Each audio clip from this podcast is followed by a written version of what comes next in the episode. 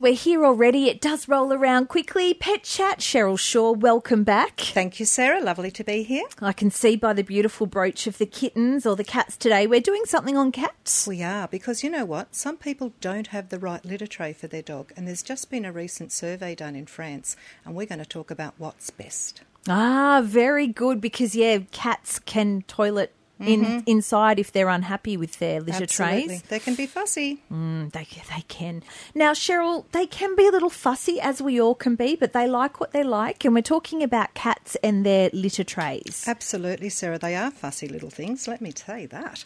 Now, it's not simply about going out and buying a litter tray and the litter to go in it. You need to make sure that your cat enjoys the litter that that's inside the tray as well. Um, it can be extremely frustrating for cat owners when their cat decides to go elsewhere, you know, and this is one of the biggest reasons why cats end up being rehomed because of that inappropriate behaviour. You know, they, they might choose to urinate on carpet or in a bedroom, and cat urine really does smell. Mm. So often you don't see the cat, you know, it'd be spraying somewhere. Even changes in the house when you get new furniture or carpet, or if there's anything changing, often cats will not go to their litter tray, they will inappropriately soil somewhere somewhere else. And it's so hard to get that smell out once oh, it's happened. Absolutely. Well, recently there was a study done in France and it was carried out on desex cats, cats from single cat families, so no dual cats, and, and on cats that were kept indoors and no outdoor access to find out if they had a preference to what style of litter trays they used. Now, in this tray, um, in this in this tray, the studies were um, carried out so that they could see what was there. So they actually put two trays. One was covered and one was uncovered. They were the same base sizes, so they were able to assess what the cats were doing in each tray and which tray that they preferred to use. Well, the results were rather interesting. Regardless to what litter base was in it, they still all went to the covered they preferred that covered box, so not the open tray that a lot of us use. Right. So this has just got a little canopy over yeah, the top, there's lots it? of different ones, Sarah. You can get some that are um, that are like a box where the cat actually jumps in from up the top. Like, okay. Like if they're playing in a cardboard box, they'll often jump in yeah, and you know yep. they'll put their little paw out and give you a tap as you come past. So there are those ones which are great as far as they don't leave litter um, spread around, so there's no scattering of the yeah, litter. Yeah, because that's one thing that's always annoyed me about litter trays is yeah. when it's all over the place. Yeah, well, when they jump out of the box, the litter actually falls back down. So it's a great way okay. to uh, to have that. But not all cats are agile. You know, if you've got an older cat or, or a cat that may have, um, you know, a little bit of a, a problem with its mobility, they often can't jump into that. So you've got to consider those older cats as well, walking into a lower area. Mm. So anything that's got a cover over it is considered the best option for your cat. So if you're having difficulty, even you know making something to go over the top of your cat's litter tray or investing in a new tray would be a good idea with a cover. Um, some cats are quite happy to use the, the open tray, but the study has shown that um, carried out over 28 days which one they always preferred to go to. So they like their privacy. They do. And speaking of that, my cat, remember earlier in the year I was saying I got my son's um, cats a, a flushable toilet. Yes, mm-hmm. yes. Well, it was rather interesting with that. I actually had to make a screen, a privacy screen for them because they weren't wanting to go in it. Oh. Yeah, so we got we got some little um, louver kitchen doors and put some you know piano hinges on them, and we've made this like little privacy screen oh so gosh. that the cats will use it because where it is, it's quite open because we needed to plumb it, and you know so it's all clean. Oh, this is hilarious. But look, make a privacy screen if your cat's got somewhere. The other thing is placement of your tray as well. Don't have it in an area that there's a lot of through traffic. You mm. need it to be you know in a quieter place. You don't want the cat to be um, you know being disturbed disturbed and, and, and, and a quiet low traffic area is And ideal. you don't want your visitors coming in going, oh, that's a nice little tray. is that a new feature to the home? Yeah, a bit of, um, yes. But Feng the other shui. thing is Maine Coon cats. Now, they're big cats. You've got to make sure that you've got a, a tray that's big enough for that cat to get in. Or if you've got a really fat tabby, make sure that that tray is ample size for the cat to get in. Um, there's a lot of different trays out there, you know, covered in all sorts of shapes, igloos, you name it. But just remember that they do seem to prefer that covered tray. And always that rule of thumb when it comes to cat litter trays, the rule is it's one plus one. Mm, at least so so two for one cat. That's right. If and you've got two cats, you need three. Yes. Oh, my yes. goodness. Yes, I know it goes on, doesn't it? It does. Because sharing those trays can become really, really stressful for cats. So we want to make sure that we reduce the stress, that they don't go and urinate in places that we don't want them to. So, if you are having trouble with your cat at home toileting inappropriately, go out and start looking at your, your litter trays and, and possibly one with a canopy, a- a Yeah. roof over it, Yeah, so they've got that privacy. Yeah. Cheryl, thank you for the advice as always. That's my pleasure, Sarah. I do love it. Cats, they fascinate me. Welcome to the studio, Dr. Paul McCarthy. Lovely to have you in. Thank you, Sarah. Lovely to be here. We've got a question for you. We've got uh, Helen on the line. Helen, you're in Maitland, and uh, you've got a question about your cat's litter tray. about him toileting on me. Oh, On you, so how, how old is your cat, Helen? He's 13 years old. Yeah, okay. So sometimes this can be not so much that the cat is able to control this, but it may be more that your cat may be developing what's called urinary incontinence, which is where when they're relaxed and they're asleep, they may leak urine. Is that when this is occurring? Oh no, this is he's wide awake. Okay, so he's he actually. does it in my face or in my hair. Oh, Okay, so what what's happening is your cat has an anxiety situation and um, is trying to let you know that the house is stressing him. Um, have there been is it, has this been a new thing that has started recently, or has he always done it? He's been doing it for the last couple of years. At first it was once a year. Now I sleep with a shower hat on. Yeah. So certainly there's something in your environment, Helen, that has really scared your cat, and so there's this un, um, unstable feeling. So the cat's trying to sort of let you know that, that I'm worried. There's something really happening in here that's making me worry. Um, so certainly have a chat to your local veterinarian in that there is medication we can use for cats that have anxiety urination, um, and they can be very successful in controlling those sorts of signs.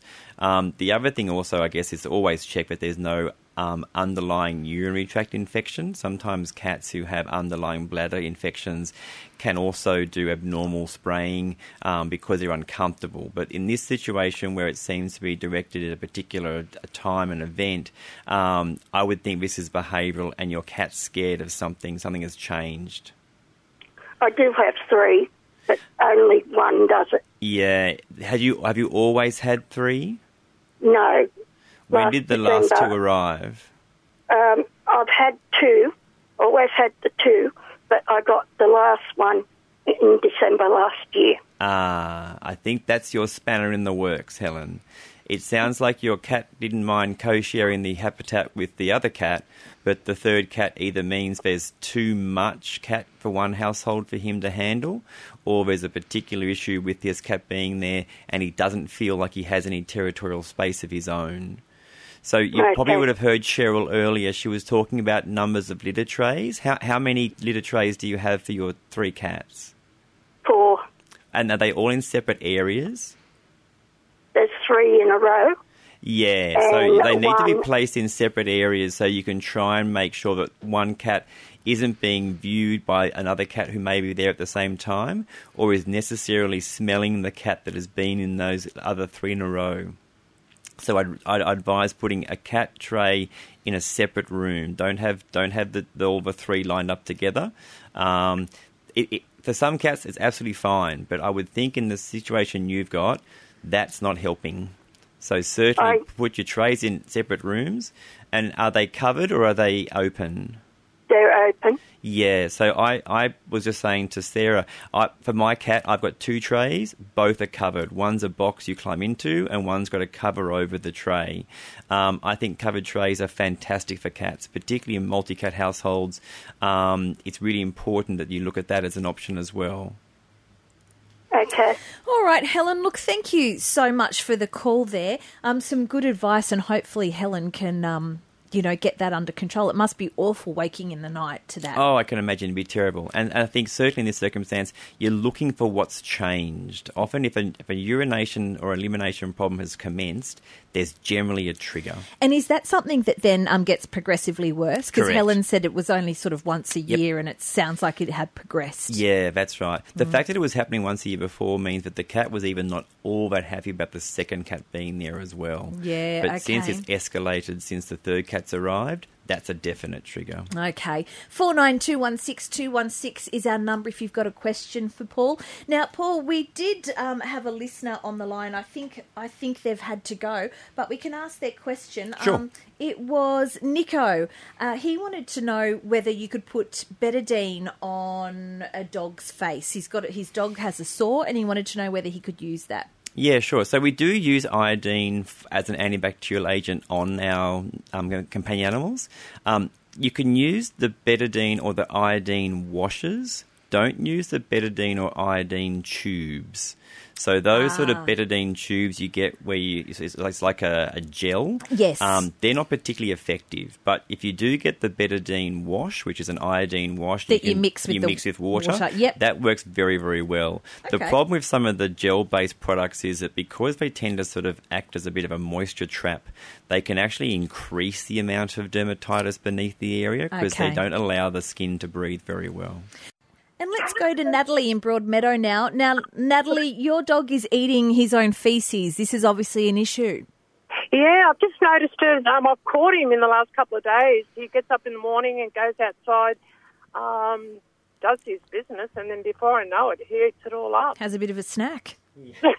yeah, so Natalie, this isn't actually a very common scenario. So generally, dogs who are nervous in their environment and don't want anyone to know that they're there. So um, they're, what they're actually trying to do is de-scent the yard so that no one else knows they're there. So um, generally, for dogs who are doing that, either there are dogs around them, either in neighbouring yards or in their own yard, um, and what they're actively doing is trying to diminish their presence so they don't look like they're owning anything in case they're offending any of the other sort of dogs in their social group. Is um, is he the only dog at home?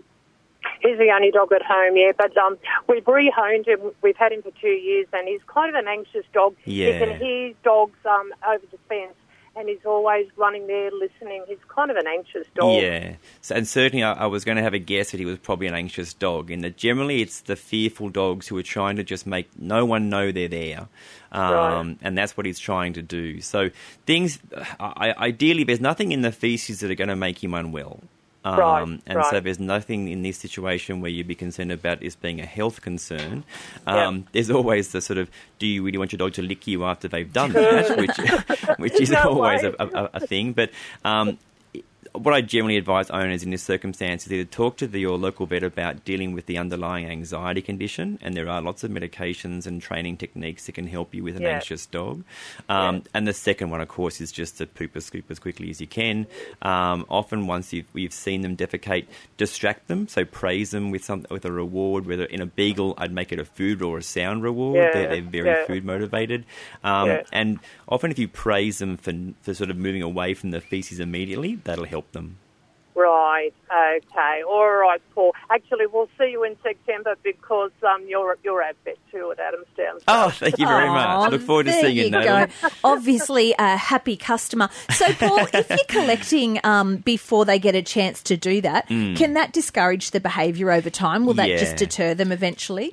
Ideally, if you don't perform a behaviour regularly, the brain will extinguish that behaviour. And that's what Excellent. it goes for most things. So if you don't trigger that response by letting the dog get to it, often they'll just diminish it. It'll, it'll resolve on its own. I had no idea the reasoning behind that until today. That Yeah, it was so really they get rid of all of their evidence of them being there. I That's guess it. And it can work the other way too. So the, the more dominant dog in the group might say, Well, I don't like that being there. I want only my smell to be there. And they'll often urinate over another dog's urine or defecate Oh. over another dog's feces. Gee, okay. We're going to go to Colleen now in Raymond Terrace. Oh, Colleen, your your cat attacks you. Yes. Um, and just as I was sitting here, I was just thinking, he's well. We had I had another little girl who was with him not the whole time. He was spoilt. He was there for about a year, spoilt rotten, and then I got a female. Um, he was okay with her for a few years. Oh, I don't know how long, but then he started attacking her, and as she got weaker, because she had had this, um, you know, chronic problem, and as she got weaker, he'd attack her more. She had to be euthanized, and I was just thinking, I don't know if it might be just since I had her euthanized that he's attacking me. It can be in the middle of the night. He's actually bitten my cheek. Oh, gee. Yeah. Yeah. Yeah, and when one scratch or bite heals, it's yeah, he's probably due to attack me again. Yeah. Oh, I've actually started locking him out of the bedroom a lot of nights. Yeah. And that's Ah. certainly a good idea, Colleen. Can I ask how old Yeah. this cat is?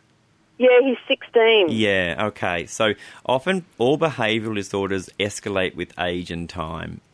And Oh, so if he's okay. had an underlying anxiety condition, then certainly the older he gets, the more likely that will grow. And and be careful because what generally happens is the ferocity of the attack will also increase. Oh, Um, yeah, sometimes he's hanging off. If, if I'm just sitting on the lounge when he does it, he's actually hanging off my arm or something, and I have to flick him. Yeah. Oh, wow. Yeah, So he's uh, this would be an opportunity. body on attack.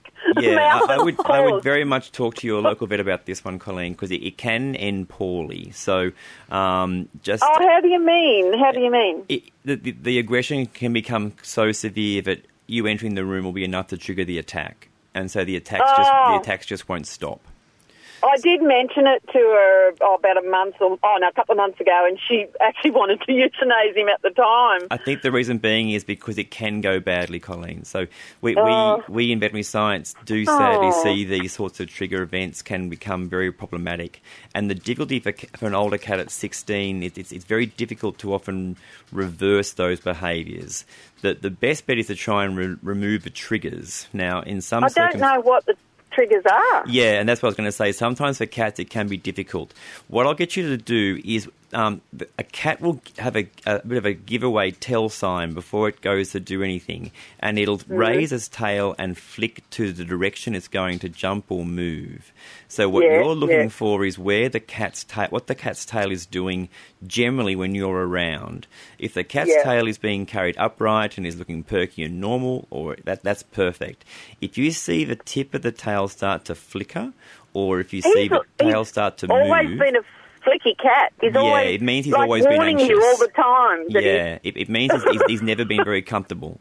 So, um, Oh, and, and so that little bit of being on high vigilance, um, he's Oh. redirecting that, that, that fear aggression towards you, um, and it, Oh. yeah, so so it, it, it can. Yeah, certainly talk to your vet about this one because there are medications that you can use to try and help with that. Um, but, Okay. but be very careful for yourself because this Yeah. these these situations can become very aggressive. And it sounds like you're a lovely cat owner too, Colleen. So you're Oh. very patient.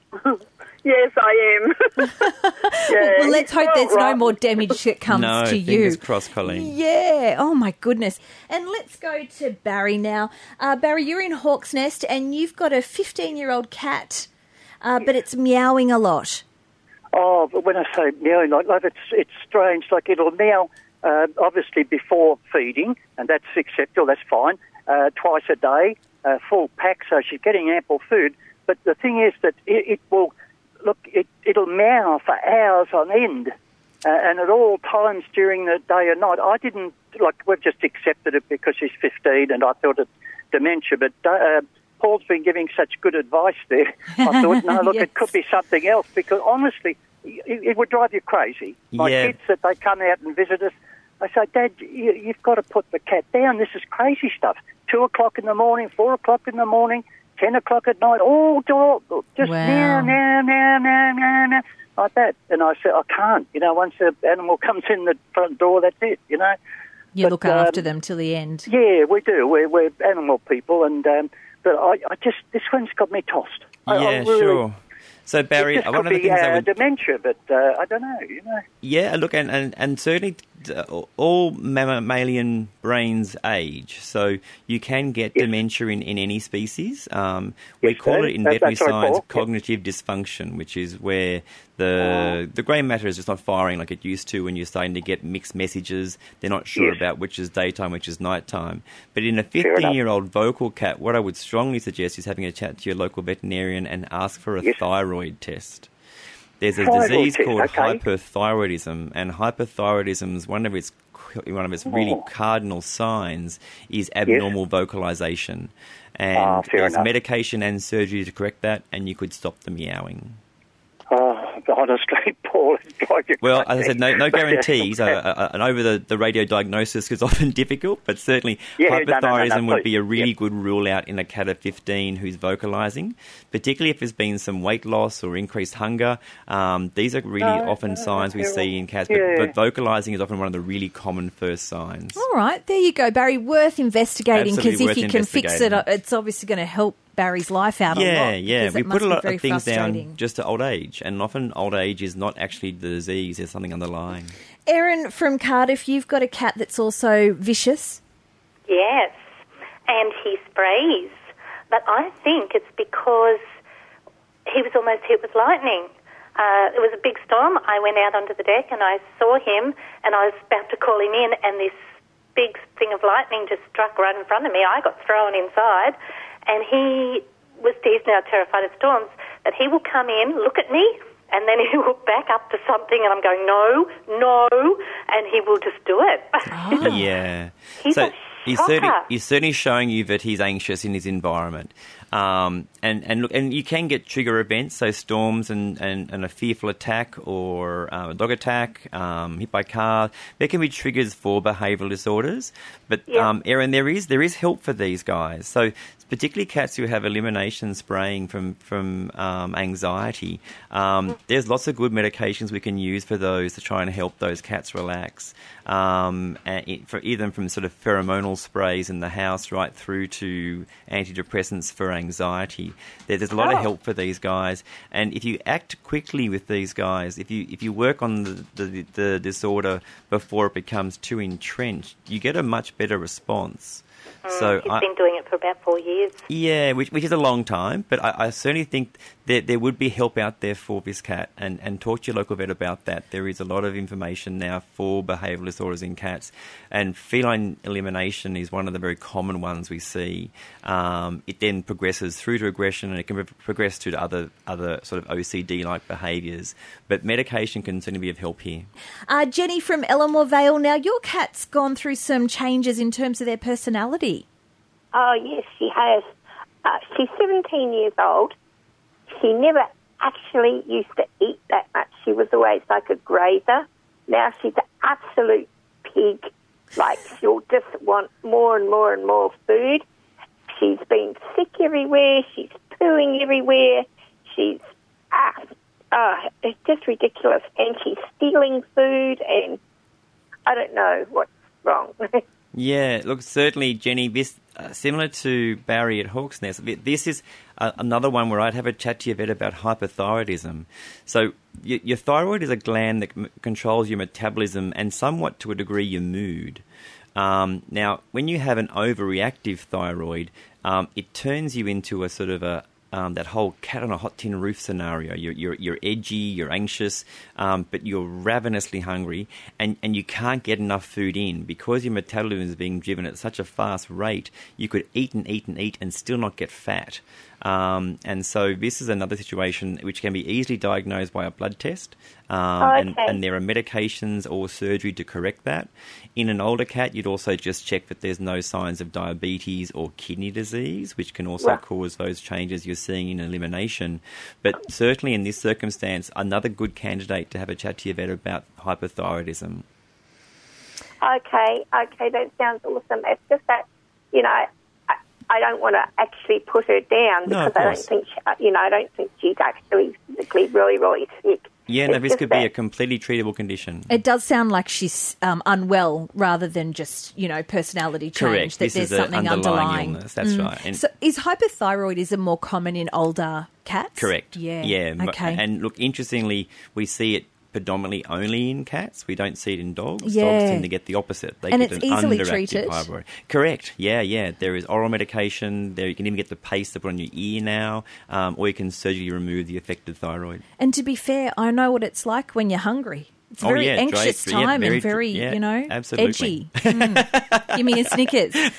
Four nine two one six two one six is our number. Lynn in Fennell Bay, uh, your your cat's got some eye issues. That's right. That's right. She, um, we've had her about six years, and she was a well a stray, but um, they tell me that she's a rag doll. don't, can't imagine why people left her behind other than the fact that she's got lots and lots of fur issues, which I just put up with. Um, but she's had this discharge in her uh, left eye for probably two years. I've had her back to the vet a couple of times. They treated her for chlamydia because Mhm. they thought that maybe because she was Australian, who knows. Yep. Um, she got quite a severe reaction from the medication and it was stopped. Anyway, I was there only a couple of weeks ago and the vet said, and I mentioned it again, I said, she's still got that rash. You can see the staining on her fur. And he said, she's got, and he showed me, you've got a couple of little lesions there. He said, but he said she's a white cat. She's got another one on her nose. Wouldn't it just clean it? So I thought about it for a while, and I thought, okay, so she's got a couple of lesions. What does that mean? Sure. Does that mean, does that mean it's their tumours? Yeah. Um, you know, I'm thinking white And- cats. Yeah, certainly in a white cat, you'd be thinking about whether these are what we call squamous cell carcinomas, which are cancers that are UV light stimulated, and, I'd, Yeah. and, and, and certainly you can get those tested. So, um, particularly if they're on, uh, what we, I think you mentioned the nose as well. Um, if One little one, yeah. Yeah, you're looking for pale pigmented areas are the areas that are most commonly affected, and they appear as a crater. You, you, you see a little sort of hole in the in the tissue initially, um, Yeah. which then forms a scab. And, and Yeah. look, you can have cryosurgery to help those. So there's medications for those types of things. But certainly, if they're left too long, they can become very large and aggressive, um, and and you won't be able to help those with surgery. The other thing to think about too in a cat that was a stray is underlying cat flu. So calicivirus or herpes virus will often cause what we call chronic snuffling or chronic tear stain, uh, and that won't be manageable by medication. That's about immune systems.